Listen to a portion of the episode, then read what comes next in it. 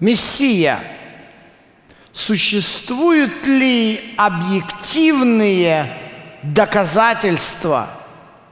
Или это вопрос об субъективной интерпретации той или иной религиозной группы?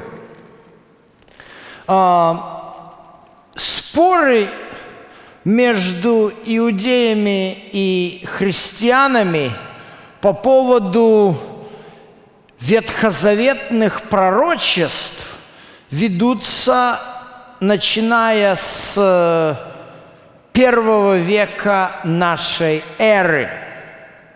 Э, еще во втором веке э, раввины спорили – тогда еще с иудео-христианами о том, что э, христиане берут тексты из э, греческого перевода, а иврит говорит совершенно другое. И э, в конце второго века известный христианский деятель э, Ориген, он даже создал такую э, полиглотную Библию, то есть многоязычную. Там было восемь колонок, она называлась Гексапла. Там был и иврит, и септуагинта, и сирийский перевод, и коптский, и старолатинский, и эфиопский. И он все эти места э, комментировал и показывал правильность э, перевода, в частности, когда касалось таких вопросов, как Исаия 7.14. Ну и в нашей прошлой лекции мы с вами э, провели такое вот, э, ну, конечно, в очень упрощенном виде, э, провели э, такое вот упражнение и показали, что, э, в общем-то, в данном конкретном случае греческий перевод слова «порное» в книге пророка Исаи, 14 глава, э, переводит это словом «парфенос», «дева». В данном случае это правильный перевод. Не всегда Септуагинта правильно передает еврейский текст, на это есть различные причины, но что касается Исаии 7 глава 14 текст, здесь Э, как говорится, ничего не попишешь. Мы видели с вами а, объективные факты. Однако и сегодня дискуссия о том, кто есть Мессия, пришел ли Мессия, является ли Иисус из Назарета истинным Мессией и исполнением пророчеств записанных в книгах Исаии, книге Даниила, в книге Псалмов, э, является очень актуальной. Поэтому э, на Западе, в частности, я не видел, э, что выходит на русском или на украинском языках, но на Западе, особенно на английском, выходят книги за книгами, э, где э, разные богословы иудейские раввины э, пытаются опровергнуть э, доказательств, христианские доказательства э, того, что э, пророчества о Мессии э, исполняются именно в Иисусе. Ну и поэтому мы здесь и проводим это глубокое исследование вопроса, потому что для христиан, которые принимали эти вопросы, эти все факты как нечто само собой э, разумеющееся, э, в общем-то, был брошен вызов. Э, я скажу честно, э, я видел несколько э, диспутов между христианскими служителями и раввинами, и скажу честно, я видел, мне было стыдно, когда христианские служители откровенно из рук вон плохо знали библейский спор и с треском проигр... знали библейский текст и с треском проигрывали диспут. Вот, для меня лично скажу вам честно, это очень-очень серьезный вопрос. 25 лет назад в результате глубокого исследования пророчеств, как на иврите, так и на русском, я пришел к выводу, что Иисус – это есть Мессия Израилев. И не могу иначе. Э, «God Hilfe мир», как написано на немецком, «Да поможет мне Бог». Что у нас интересно стало происходить последнее время именно в мире вот этой дискуссии? Она изменила свою природу. Если раньше, вот я смотрел книги 80-х, 90-х годов, в основном дискуссии фокусировались на э, текстах еврейских, ветхозаветных, то сегодня – Э, очень многие аргументы направлены на новозаветные тексты. В частности, э, многие иудеи, в этом есть положительная, как говорится, положительный элемент, они как бы э, преодолели барьер и начали читать Новый Завет. Я знаю, в частности, Э, когда я учился в Объединенном Иудейском религиозном институте, где я получил докторскую э, степень, там был э, один раввин, Майкл Кук, который имел докторскую степень. Он имел степень доктора богословия в области Нового Завета. И он преподавал раввинам курс Нового Завета – вот. Это, это, конечно, интересный, неслыханный прогресс, но в прогрессивном иудейском движении и в консервативном раввины должны, вот обязательная пятилетняя программа, э, 10 семестров, один семестр минимум Нового Завета. И, и, и еще второй можно по выбору взять. Но здесь, как говорится, очень интересный поворот, и это исследование делается очень интересным образом. Дело в том, что в христианстве, начиная с XIX века, в христианском богословии, начали происходить тоже очень такие интересные перемены. Началось исследование Библии, исследование текста Нового Завета – под критическим углом. В частности, э, был такой немецкий богослов Рудольф Бультман. И он э, пришел к выводу, что Иисус – это вообще не историческая личность, это миф. И вот эта вот критическая школа Бультмана – она начала, ну, буквально э, тексты Евангелия, ну, рвать на кусочки. Они начали искать первоисточник Евангелия, который якобы содержит истинные слова, принадлежащие Иисусу.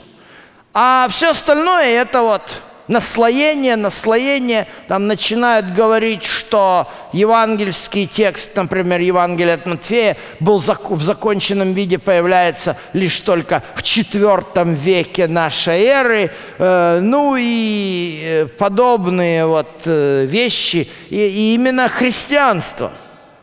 Когда мои знакомые иудеи, у меня еще один есть хороший знакомый, который равин получил докторскую степень в христианстве. Они получают именно в таких университетах, где преподается вот такой вот критический взгляд, где все разрывается на части, одно показывается, что противоречит другому, и вот в результате этого был выработан аргумент, и мы их будем с вами разбирать. Это аргументы, которые касаются того, что в принципе может быть э, книга пророка Исаии «Все хорошо» говорит о Мессии, но это не Иисус. Почему? А потому что тексты Нового Завета, рассказывающие об Иисусе, противоречат друг другу. И, естественно, самый первый пример – родословная Иисуса, записанная в Евангелии от Матфея, и родословная Иисуса – записанное в Евангелии от Луки. Давайте мы посмотрим на них и увидим, о чем, собственно говоря, идет речь. Покажите нам, пожалуйста, слайдик, где сказано родословное Иисуса согласно Матфею. И э, вот перед нами родословное Иисуса Христа. Так и озаглавлен этот текст. Ну и если мы читаем, это Матфея, первая глава, если мы ее читаем, начинается от Авраама. У нас здесь есть патриархи, потом у нас есть э, э, дед, отец, дед, прадед, э, э, Есея, потом дальше идет Давид, потом идут сыновья Давида э, до переселения в Вавилон, а потом э, идет э, уже э, имена, в частности, например, э, Зарававель для возвращения из Вавилонского племени, ну и в конце концов – мы приходим э, к Иосифу и так далее. Это одна родословная, да? А вот покажите нам э, другую родословную. И здесь мы видим, да, даже вот э, с первого взгляда, покажите нам на втором слайде, видно, что Многие имена не совпадают, правильно? Прежде всего, в Евангелии от Луки просто больше имен. И возникает естественный вопрос.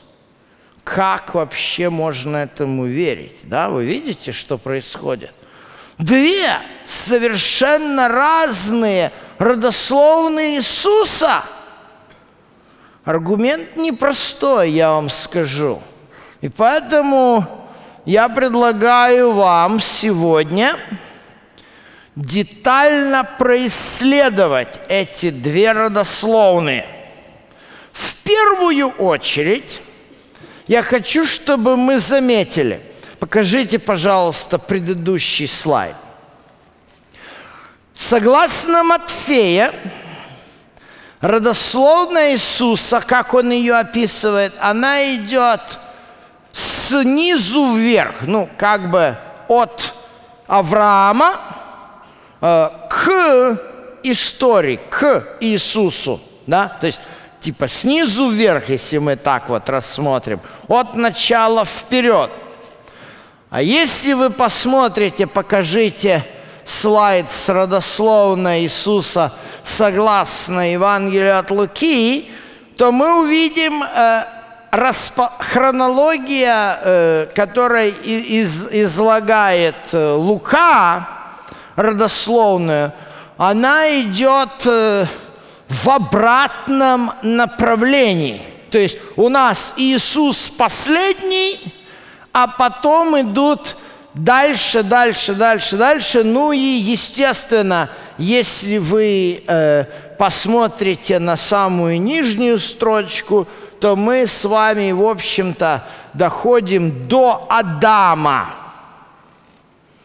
Вот, то есть, поэтому она длиннее. Но все равно, для того, чтобы облегчить наше сравнение, мне придется э, переписать их одинаково. То есть я э, сейчас вот э, сделаю так, что э, я родословную Матфея переверну в обратном направлении, чтобы все имена у нас шли к началу, да, и тогда будет легко видеть. Покажите нам следующий слайд. И вот здесь уже, вы видите, у нас есть сравнительная колонка, где с одной стороны показано родословие Иисуса э, по Евангелию от Луки, а э, с другой стороны по Евангелию от Матфея. И здесь вы видите, я разделил по разным периодам. Самый первый период у нас – это период после Вавилонского плена. И здесь мы видим, что у нас имена не совпадают. В Евангелии от Луки имен намного больше, тогда же, как э, в Евангелии от Матфея – э, имен меньше. И, как вы видите, также имена совершенно разные. А вот если мы возьмем период Вавилонского плена, да, Зарававель и Салфиль, они одинаковые. Дальше у нас идут снова разные имена, но это у нас период царей, то есть период иудейских царей. Вот посмотрите, э, у нас э, колонки, э, где Евангелие от Матфея, перечислено родословие всех царей Иудеи – начиная от Соломона и заканчивая Ехонией, который был уведен в Вавилонский плен. Так? А там, где у нас Лука, совершенно разные э, имена, не совпадающие с Евангелием от Матфея. Ну давайте пойдем еще дальше в историю, еще дальше времена. И здесь покажите нам следующий слайд. У нас ситуация выглядит очень интересно. У нас здесь два периода, причем последний период, который у меня курсивом обозначен, а, там нету вообще в Евангелии от Матфея. Евангелие от Матфея останавливается на Аврааме, а Евангелие от Луки, вот у нас Фара, Нахор, Сирух, э, Рогав, то есть это патриархи, пока не доходит до Адама. Но если мы возьмем вот на этом слайде от Авраама, то, в принципе, то же самое, что в Евангелии от Матфея и в Евангелии от Луки. То есть имена абсолютно совпадают. То есть, что у нас получается? Получается то, что у нас не совпадают две группы имен. Группа имен – которая во времена царей, и группа имен, которая в период после Вавилонского плена. Почему они не совпадают? Давайте проанализируем. Откуда эти все имена берутся?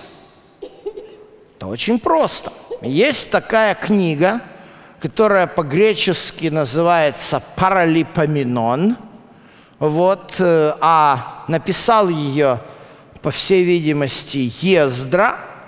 Вот, а есть э, там, в ней, по-еврейски она называется «Диврей Гаямим» или «Хроники».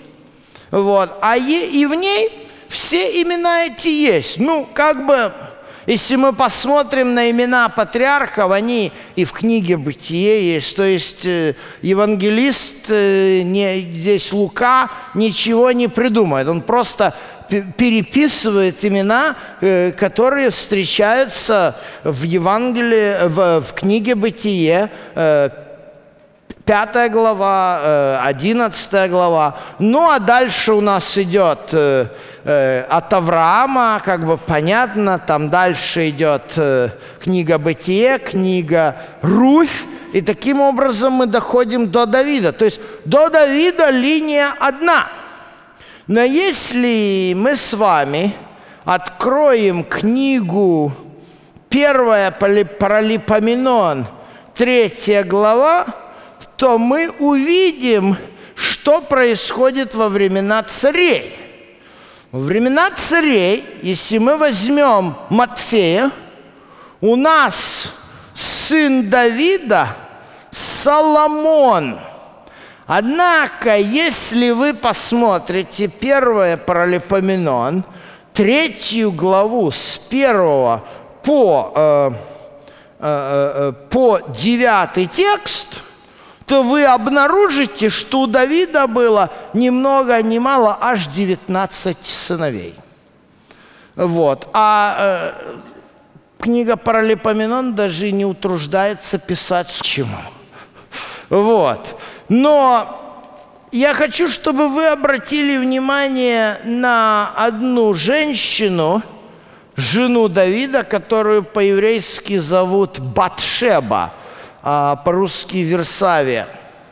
И вот э, у Версавии было четверо детей.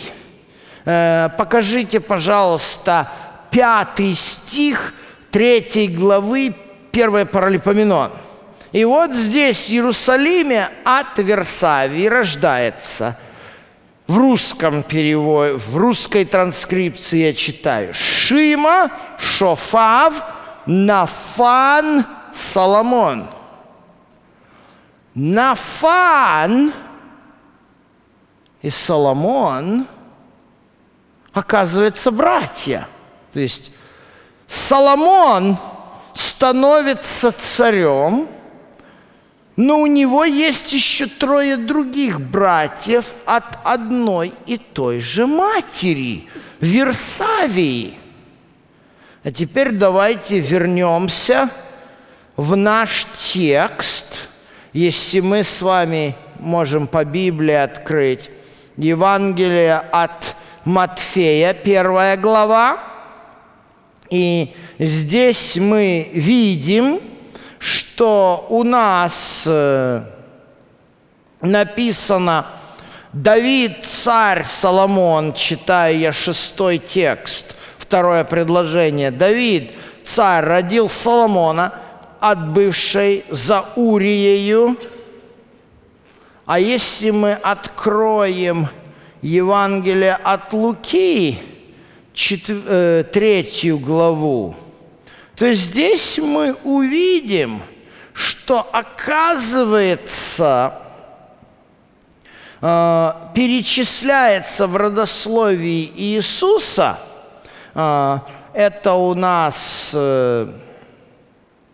в 31 стихе Мелеаев, Луки 3, 31, Маинанов, Матфаев, Нафанов, Давидов. То есть, вы видите, куда идет ветвление. То есть Лука проводит линию по Нафану, то есть не по царскому роду. А Матфей проводит очень четко линию по царскому роду. Там есть иногда пересечение Зарававель, Салафиэль. Однако вот это основная, э, как говорится, причина ветвления и различия. Возникает вопрос. Давайте внимательно прочитаем Евангелие от Матфея, первую главу, и увидим. Я хочу прочитать Евангелие от Матфея, первая глава, 16 текст. Последнее поколение в родословной написано «Яков родил Иосифа, мужа Марии, от которой родился Иисус». Яков является отцом кого? Иосифа. А скажите мне, пожалуйста, Иосиф, согласно тексту Евангелия от Луки, является ли отцом Иисуса? Читая Евангелие от Луки, в Э, в, в первую главу мы видим, как Мария разговаривает с Гавриилом, который подходит к ней и говорит, радуйся, благодатная, ты зачнешь. Она, я не знаю мужа. Друзья мои, в Евангелии от Матфея не описано родословное Иисуса. В Евангелии от Матфея описано родословное Иосифа. У Иисуса есть только одна человеческая родословная, и поэтому Лука ее проводит от Адама. И поэтому между Евангелиями нет противоречий, потому что родословная Иисуса – человеческая только одна. Возникает тогда вопрос, а зачем тогда в Евангелии от Матфея написано родословное Иосифа и называется это родословием Иисуса? Об этом мы с вами поговорим в следующем сегменте нашей программы.